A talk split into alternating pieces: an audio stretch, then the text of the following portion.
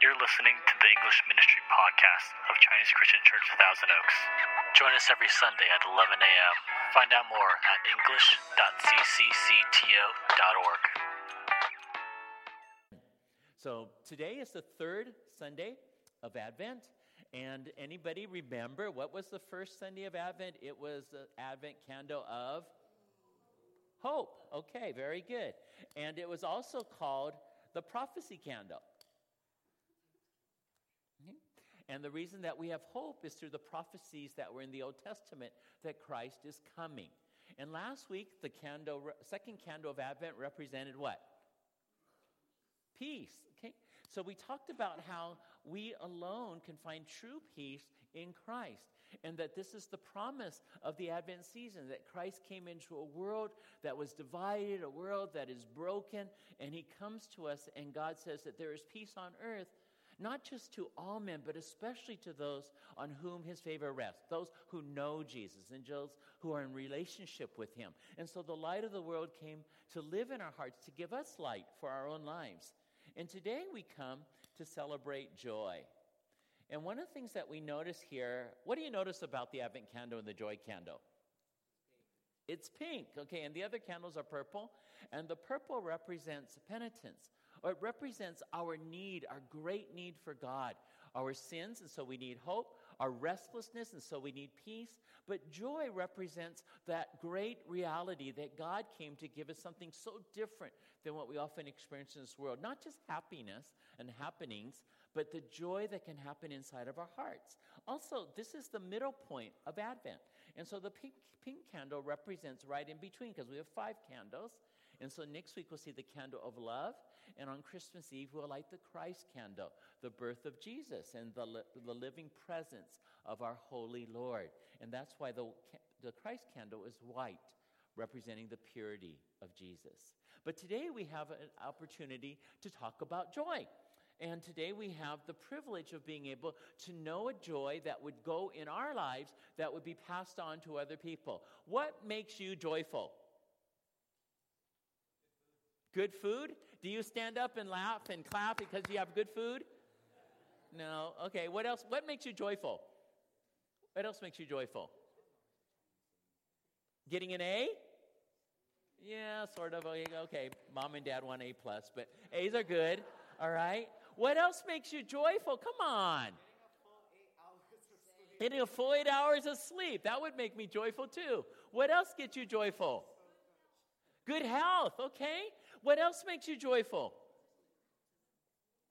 Wake up. Let's wake up. We, we, today's a day of joy. Okay, right, who's your favorite sports team? If they were to win, does that make you joyful?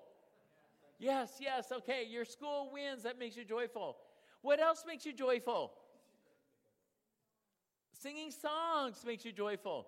I'm surprised nobody has said, you know what makes me really joyful? Love. Love makes me joyful. Knowing that my wife loves me, knowing that other people love me, knowing that I can give love to others. What else makes us joyful? Oh my goodness. We need joy. Greg.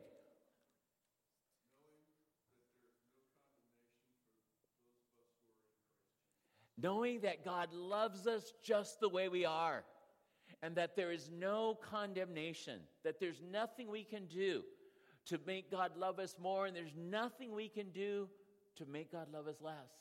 There's no condemnation. There are a lot of reasons for joy. Now, we live in a world, though, of sorrow. Okay, we live in a world where there's gravity that keeps us on our seat, that keeps us from standing up and having joy. We live in a difficult world where there's suffering. So I have a question for you Can you have joy even when you're suffering? Yes, sure. Can we have joy even when there's suffering? Yes, yes, yes, yes, yes. Okay, the answer is yes. But that's really not the most important question. I think that if you were to ask anybody who says that they are a believer in God, You say, Can you have joy with suffering? They go, Yes, because, you know, God would still be with us. We should still have joy. And, and if you're a real spiritual Christian, you would say, Well, the Bible says rejoice in the Lord always, so I better say yes because that seems to be what God wants to always have joy always. So if I have suffering, then I can have joy. Well, we maybe we believe that. Maybe we would say that's true. But the real question is do I have joy when I am suffering. Not can I, but do I? Do I have joy even when life is so very, very hard? Now, we all want joy. There's a joy that we long for. And Christmas is the greatest joy that we could experience along with Easter the birth of Jesus and the resurrection of our Lord. And today we're talking about the birth of Jesus. And our world has taken the birth of Jesus, and maybe with good intentions at the beginning, but now it has become a matter of great consumerism. And the picture of joy that we might have would be more like this at Christmas time just having oodles and oodles and oodles of presents. So many you can't count, so much that there's no room for even people just to have so many gifts and so many things to open. And we think, well, that's what Christmas, when I was a little boy, that's what I thought Christmas was. That's why I couldn't sleep in Christmas Eve, because I anticipated the joy of having so many presents the next day. But wanting presents can actually remove joy. Wanting things too much can actually be a hindrance to joy. Um, my children, when they were little, two of them went to a school uh, in Newport, near Newport Beach. And so Newport Beach is a very uh, pricey area, and most people who live in Newport Beach are multimillionaires. And so my kids went to school with kids, other kids who are outside of their social economic reach. And, um, and so, but my kids would be very aware of what the other kids would say and what the other kids would want and the way the other kids would react. And so I remember my son came home one day after Christmas was over and he said, uh, you know, I said, how was school today? And, you know, what went on? Said, oh, yeah, we were talking about our Christmas presents. And uh, one of my friends was just really sad. And, and I said, well, what was he really sad about? And he was really sad because he didn't get the boat he wanted. now, now, this is grade school kids. This is like five, fifth year old, five year olds, I mean, five grade, fifth graders and sixth graders. And I said, What? And he goes, He didn't get the boat he wanted. But that means he got a boat, right? And so, what was the problem? And he said, Well, he was really upset because he wanted a 20 footer, but he only got a 15 footer. Did you hear about the kid last year, true story, who drove his BMW and crashed it because he wanted uh, another car. I think he wanted a Porsche, but his parents only got him a BMW. Joy is not dependent upon what we get. But there are so many expectations that we can have that can ruin our joy. And so we want to have the right expectations. We want to have that which will genuinely give us joy. And so today we're going to see three actions that build the right expectations in our life. Three steps of faith that help us to have the right attitude so that we expect the very things that God wants to give us, and then indeed we'll have joy. So, would you stand with me? And we're going to read our passage today, which is in Psalm 126. Psalm 126, and we're going to read verses 1 through 6, which is all of Psalm 126 together. Let's begin. When the Lord brought back the captives to Zion, we were like men who dreamed. Our mouths were filled with laughter, our tongues with songs of joy. Then it was said among the nations, The Lord has done great things for them. The Lord has done great things for us, and we are filled with joy. Restore our fortunes, O Lord like streams in the Negev. Those who sow in tears will reap with songs of joy. He who goes out weeping, carrying seed to joy, will return with songs of joy, carrying sheaves with him. Now, before you sit down, turn to somebody and say, God wants you to have joy. Okay, please be seated. God wants us all to have joy. Now, the good thing about Christmas is that it does remind us of the birth of Christ. It does remind us of that which God has given to us as a mercy and as a grace and allowed us to celebrate Christmas even in our worldly ways. And so I have memories. I have emotions that I can remember back to different times of Christmas. And I remember one gift that I really, really wanted. And I asked my parents for it. A friend of mine had it. And I said, Mom and Dad, what I really want is I want a Stingray bicycle with a leopard seat. Whoa. And then those are really, those are brand new in my day. Um, those were the hottest types of bikes around. And so I asked mom and dad for that, but I didn't know if I'd get it. I didn't know if I'd get it. But I remember waking up Christmas morning, wondering if I get it, going into the kitchen where mom and dad were, and there it was my Stingray bicycle, right, with a leopard seat. And I still remember the joy that I had or the happiness that I felt. Because this is something that I anticipated. This is something that I want. Now, this happened like, you know, over 50 years ago. But I can think about it and I can still have joy. And I want you to know that no matter where you are right now, no matter how bad today is, as we look at the scriptures, one of the things that we see is we can always praise God for his past blessings. We can always praise God for his past blessings. We can be thankful for things that have aged. We can be thankful for things that once were but now are not. We can be thankful for those moments that we once had. For those of you who are married, I want you to think about this. Were you happy on your wedding day? Was there joy? Was there laughter? Were you thankful to God on your wedding day? Was it a great day? Then be thankful for God for that no matter where you are right now. Maybe now you're in a time of difficulty. Maybe your marriage is going through hard times, but you started out, you had praise to God. You had thanksgiving, and you could be thankful for that. For those of us who have had children, were you happy when they were born? Were you ecstatic when they were breathing? Were you counting all their toes and they were all there? You count all the fingers, they're all there, and you couldn't wait to bring them home, and you spent hours and hours and hours just looking at them, and all they did was sleep. And it made you so happy. You can thank God for that joy, even though now they bother you, they bug you, they're disrespectful. If they live away from home, they don't even call you anymore unless they want something. But you can still have joy. Not the way they are now, but the way they once were. Did you have joy, homeowners? Did you have joy, homeowners, when you got your first house? You got the keys from the realtor? and you opened it up and you went in and you go, man, this is my new castle. And I am so happy. And now the pipes are breaking, the toilet doesn't work. You've got to mow the lawn, the paint's falling off, and the house seems like, oh, such a burden. But you once had joy. Remember that joy. Did you have joy when you got your first job? But now you hate going to work, but you can be thankful that you had that job. Did you have joy when you realized you got into college?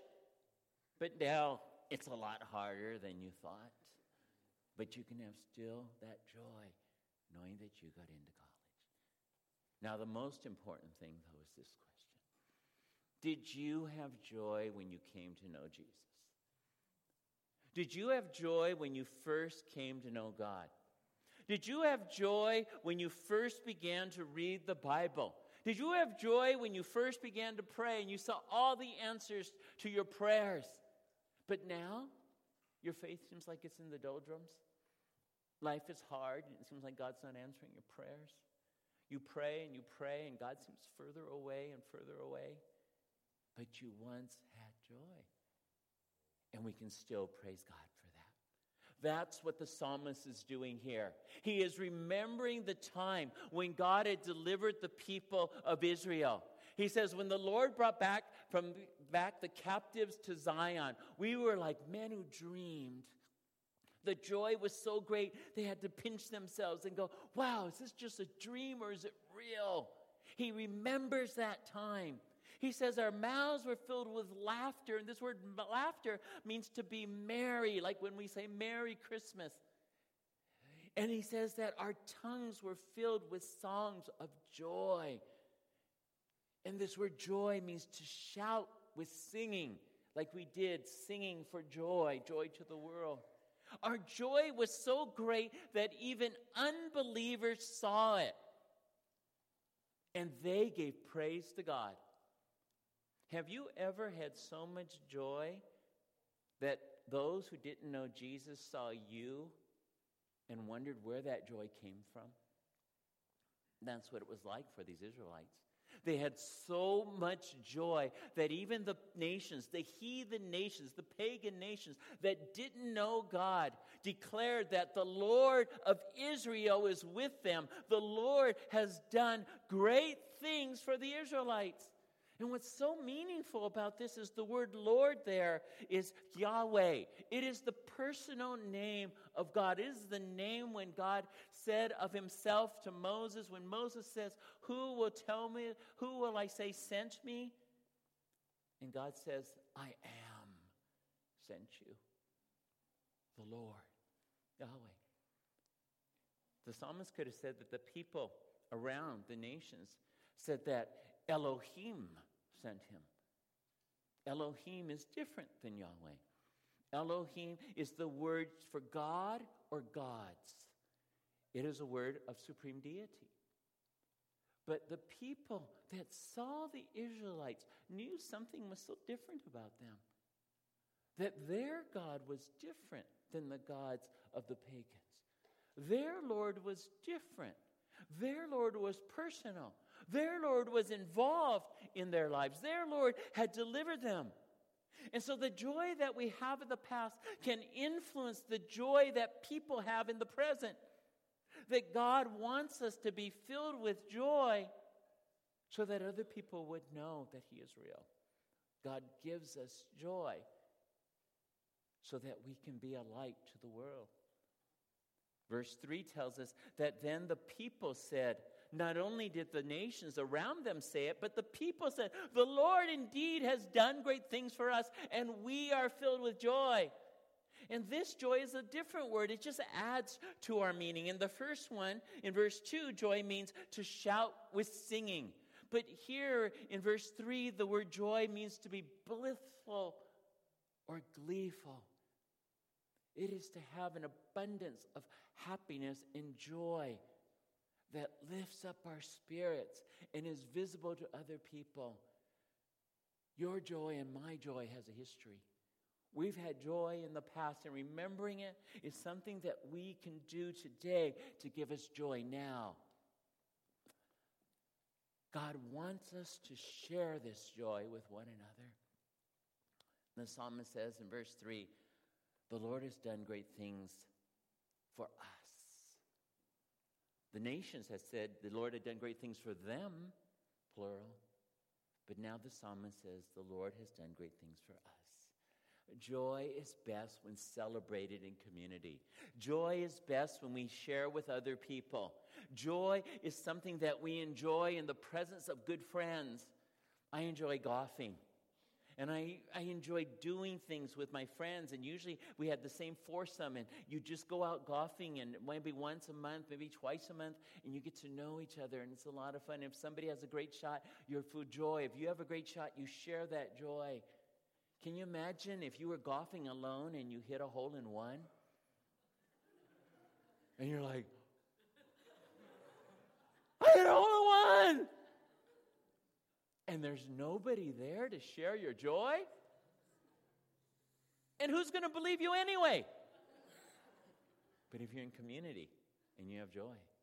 I remember I was with of my foursome back in Orange County. I was with some friends, and a friend of mine hit this shot, and it went high into the air, and the hole was be- behind a bunker. It was behind a sand trap, so we couldn't see it.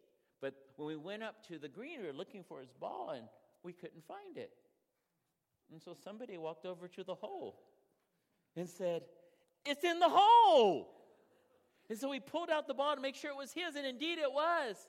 And one of the guys in our team just yelled out, We got a hole in one! So that everybody in, in voices range could hear it. We shared the joy of even remembering the past. This is the first action that the psalmist teaches us to share our joy. Now, of course, times can change. And indeed, times did change for the Israelites. And in the time of the writing of this psalm, the psalmist actually is acknowledging that this was not an easy time. This was not a good time. This was indeed a difficult time. And they were going through a lot of trials. And so the psalmist teaches us a second action that we can do, and that is to plead. To plead with God for restoration to what once was lost. To plead with God to return our fortunes, restore our fortunes, O Lord, like streams in the Negev. This word restore means to turn again. It's a way of saying, God, please do it once more. I just recounted what you did in verses 1 through 3. Please, Lord, do it again. Lord, work a total change in my life. Bring me back to the joy that I had when I got married. Or do a total change in my life. Bring me back into that relationship with my child that I once enjoyed. Lord, bring us back. Bring me back the joy and the thanksgiving that I have a job. That bring me back, Lord, to the joy and thanksgiving that I have a home, even though it may have leaks. It's still a place of safety. It's still my nest. It's still a place of memories. Lord, bring me back. Bring us back again, Lord, to that time of blessing. Work a total change in my life. As many of you know, um, this is my second go round here as pastor of the church. And I was the first English pastor 30 years ago, right? 30, many of you weren't even born yet. Uh, but 30 years ago, I came as the first pastor of the church. And we started off with a group of about 25, 30 adults, I believe, and about 15 youth. And we had so much fun. We, we were just filled with so much hope and so much laughter. We had one fellowship group in the church at that time. There's multiple ones now, but we had one fellowship group, and we are really creative. So we called it the English Fellowship Group. and we used to get together at least once a month, and we had so much fun. And the joy that we had was attractive. And people would come and be with us. And God was bringing more and more people. Then we had to split up and start small groups. And those groups were having joy, and we began to have so much enjoyment with one another. And the church grew. And we grew, and we grew, and we grew, and we had so much fun. But then there was a time when we had difficulty, when the joy began to wane. And we started to focus on our sorrows. And I began to focus on my problems. And the joy was removed. Our church has gone through that. We have gone through the ups and the downs. We have seen the people come and we have seen the people go. And it's hurt. And so when I came back the second time, it was a time for us to return to some joy to regain what had been lost, to restore, and to say, Lord, do it again. Change us. But now, where we are, is it good enough to have more people here? Is it good enough to have better attendance? Is it good enough to have more money? No, it's not. What we want and what we need is a change in our lives, a fire in our soul living water flowing out of our lives. This is what was happening in the lives of the people when they had so much joy and they walked with God, but now they were in a time of drought And they were thirsty again, not just in their bodies, but in their souls. And so the psalmist says, Oh Lord, like streams in the Negev, restore us. Now, the Negev is a huge, huge desert. And you can see the, the Holy Land there, and you can see Israel, the southern kingdom, below Jerusalem.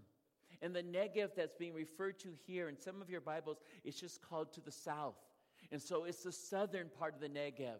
It's this huge, huge desert, this huge wasteland below the Dead Sea. But in that wasteland, it mostly is dry. It's mostly just canyons like this one, where nothing seems to be able to grow. But there is, at the bottom of it, every now and then, a stream that begins to flow. And when the waters come once a, once a year, one month out of 12, the streams begin to fill. And they begin to turn into torrents. They begin to have rapids. They begin to flow like a powerful river. And this is what the psalmist is asking for. Lord, bring this river back into my life. Bring this change into my heart. Help it to be again, oh Lord, for us. Help us to have our fortunes restored. Lord, do it again. Fill the stream. Send your water. Do you want water? Then I hope you like rain. Because that's where it comes. The joy of water that brings greenery. The joy of the water that is for our fields, the joy of the water that takes a vineyard and allows it to grow grapes, or t- goes and waters a tree that it can have fruit, comes in rain. And this rain comes from God. And God uses water and He uses rain to teach us many things about the way that He works in our lives. And the first is to know that rain is a sign of God's kindness for us. We talked about food giving us great joy. Well, we wouldn't have food if we didn't have rain. Let's read this verse together Acts 14 17. Yet he has not left himself without testimony. He has shown kindness by giving you rain from heaven and crops in their seasons. He provides you with plenty of food and fills your hearts with joy.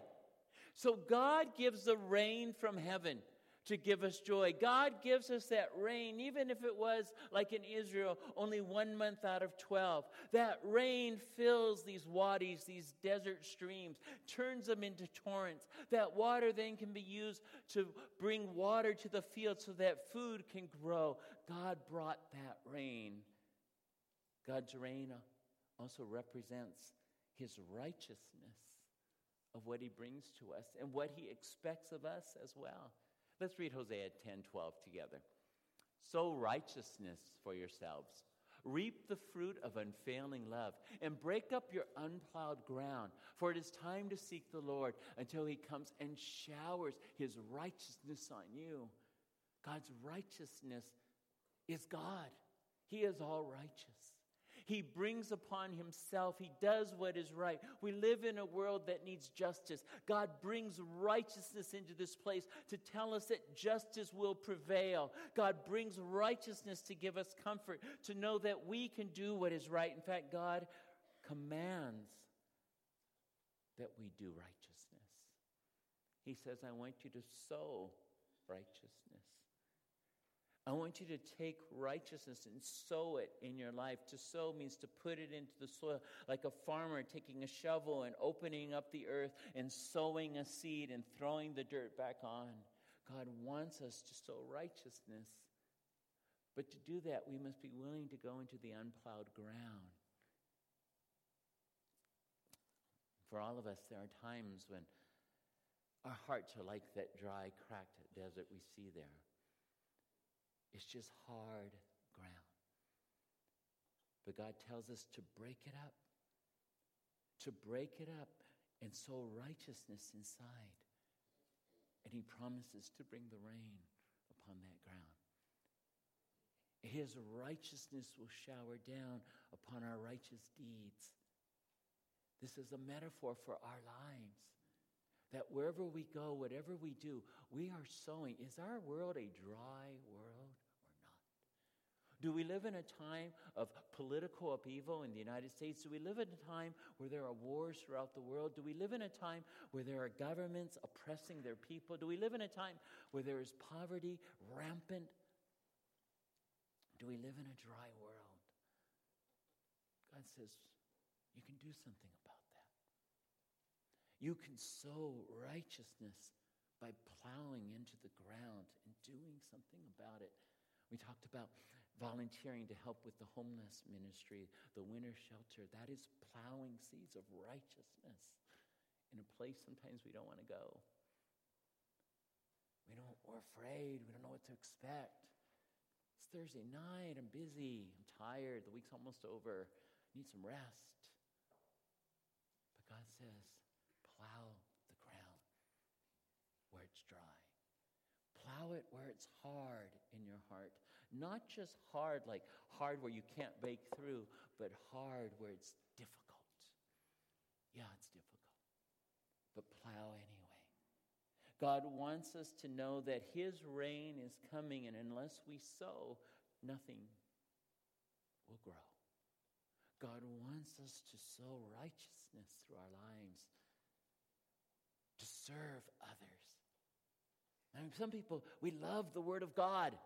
We love the Word of God.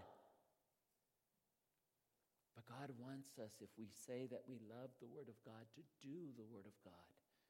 And He wants us to sow the seeds that His Word tells us to do, the seeds of righteousness. Now, trial also comes upon our lives, and that too is rain. We're familiar with this parable from Jesus. I'll read it. And Jesus is telling the story about two different homes. And he says, The rain came down, and the streams rose, and the winds blew and beat against that house. Yet it did not fall, because it had its foundation on the rock. But everyone who hears these words of mine and does not put them into practice is like the foolish man who's built his house on sand. The rain came down, and the streams rose, and the winds blew and beat against that house, and it fell with a great crash. Rain is a test. Trials are a test.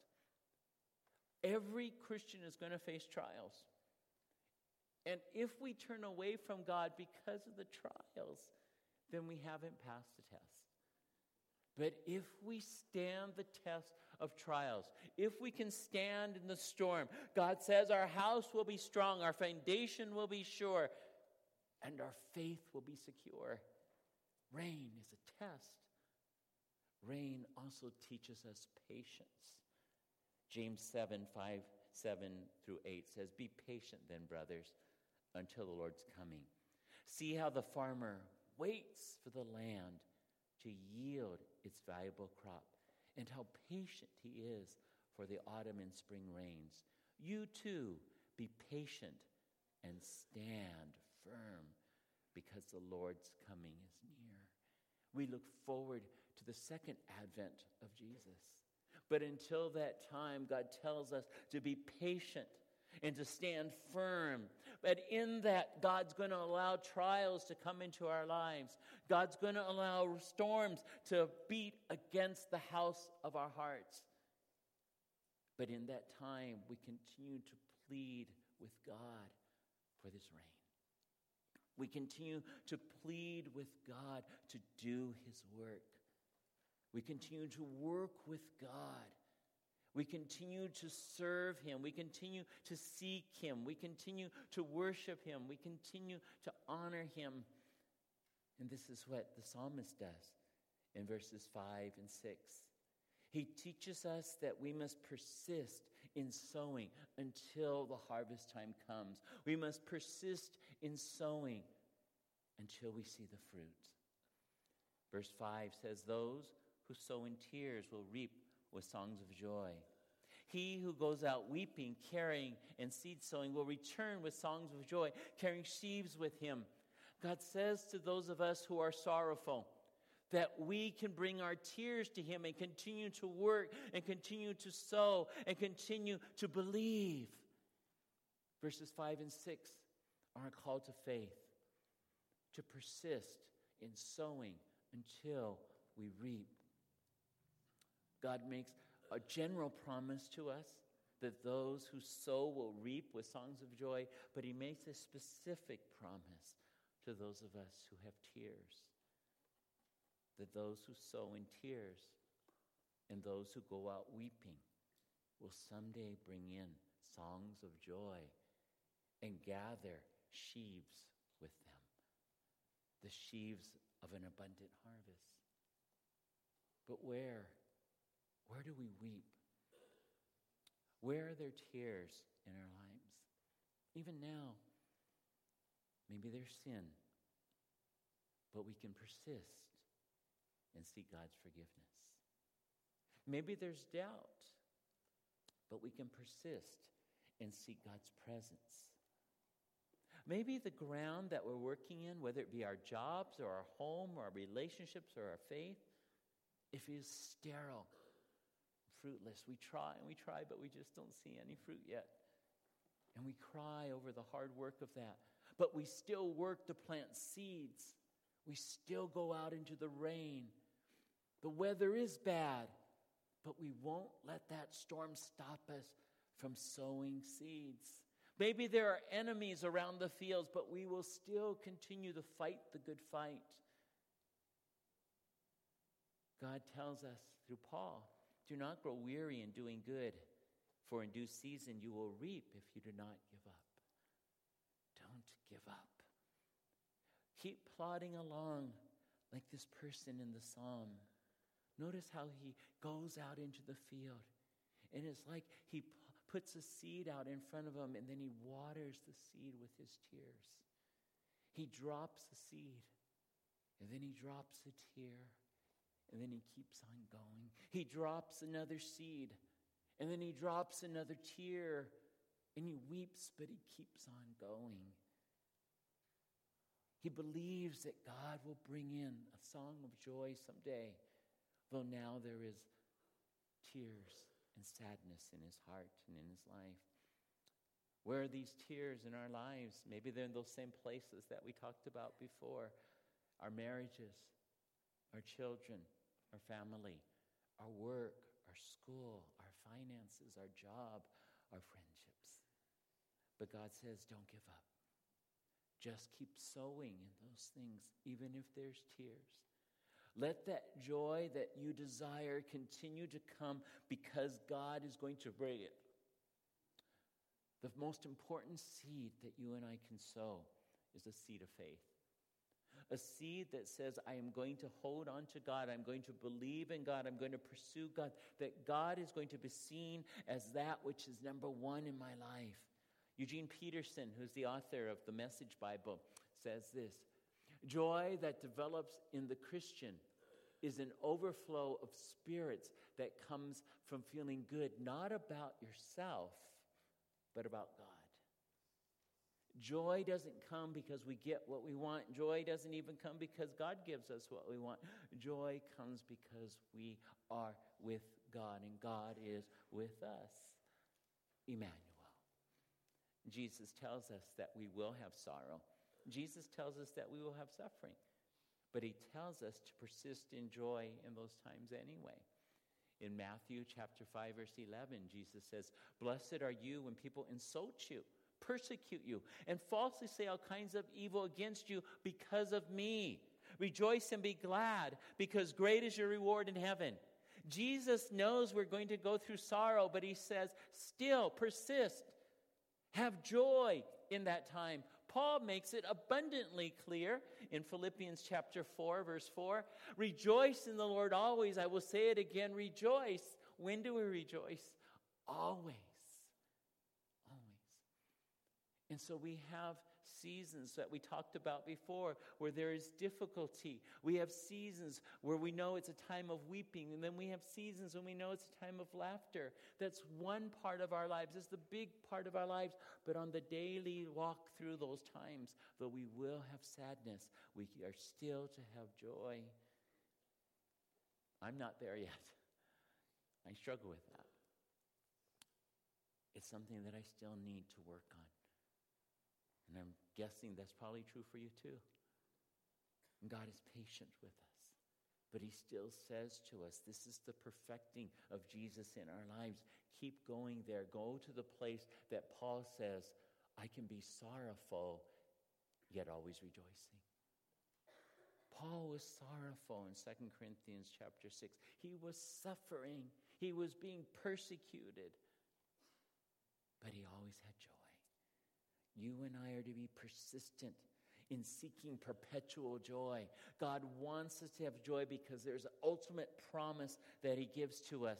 That there is an ultimate joy that God gives to us. In Romans chapter 5, verses 1 through 2, we actually see the thirst, first three gifts of Advent.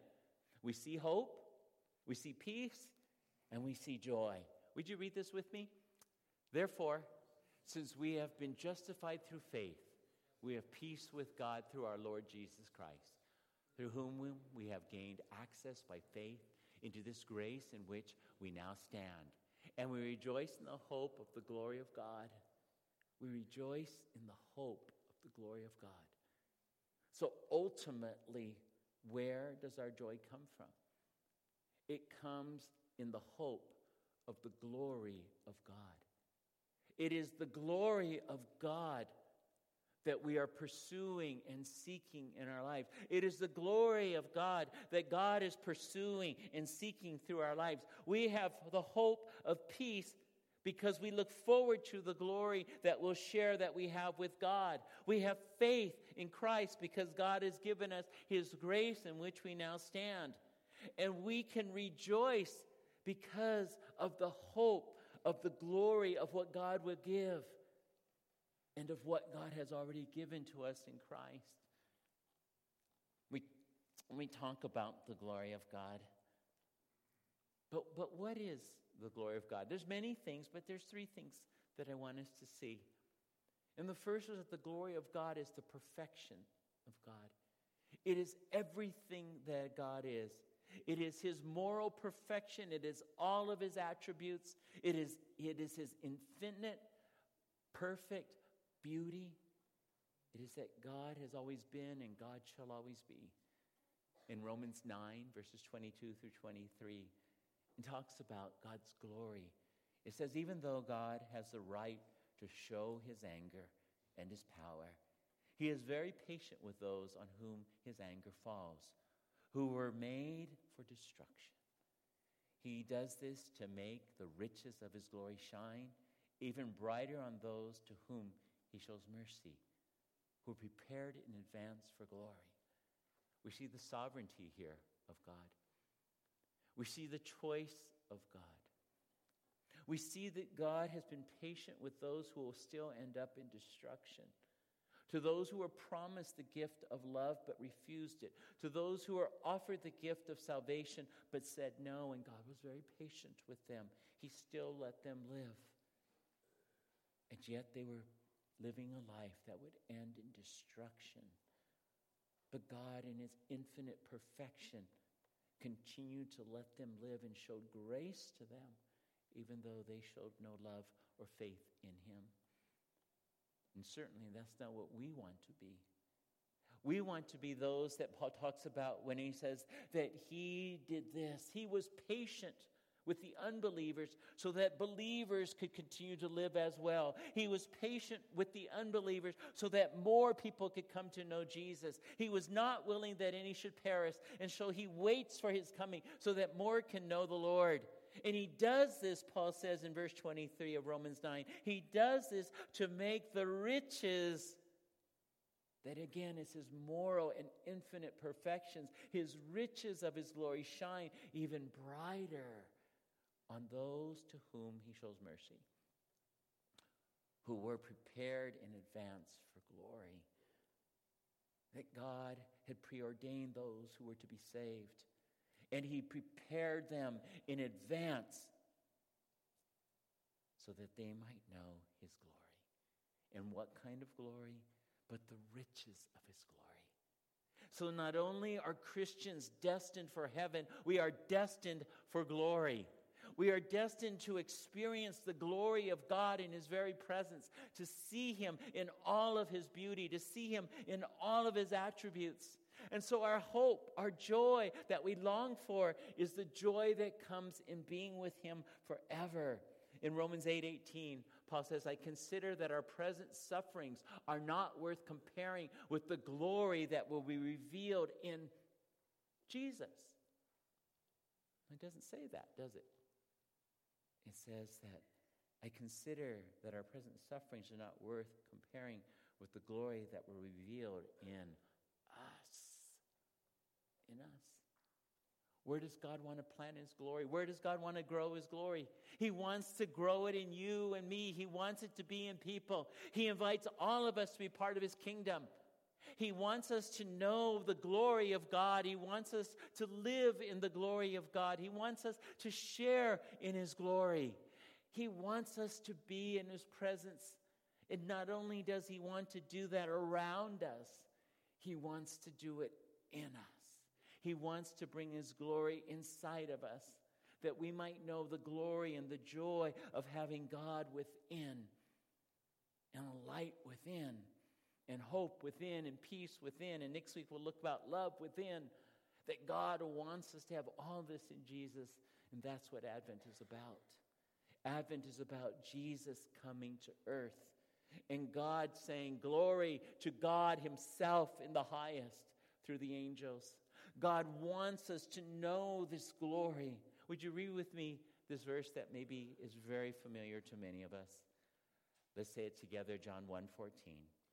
The word became flesh and made his dwelling among us.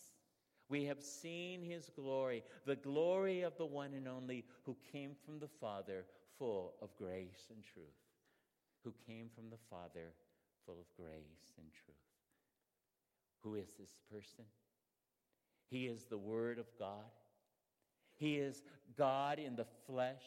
He made his dwelling among us. He lived on earth. And what did we see? We saw his glory, the glory of the only one, the glory of the Father in Jesus, the glory in the face of the one who died for us, and the one who rose again to life, the one who shares and offers his glory to you and to me. And do you have that glory? Are you experiencing that glory? It is the glory that God wants us all to have and to share. He invites you to share in that glory. God invites us to be part of his family forever and ever and know the joy that can never be taken away. Let us pray. Heavenly Father, we